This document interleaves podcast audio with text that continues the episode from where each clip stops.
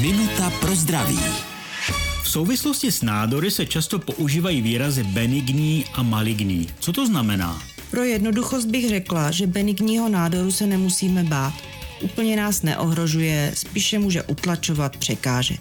Maligní znamená zhoubný a někdy se pro zhoubný nádor používá výraz rakovina. Kromě toho, že nám roste nějaká masa tkáně, tak ten maligní nádor proniká mezi původní buňky. Ničí je, bere jim zdroje výživy, a to agresivně. Navíc ty nádorové buňky vycestovávají na další místa, tvoří tzv. Metastázy.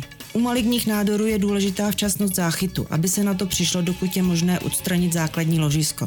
Z tohoto hlediska jsou důležité preventivní prohlídky. Minutu pro zdraví pro vás připravila doktorka Irena Zimenová. Věnujte denně minutu svému zdraví.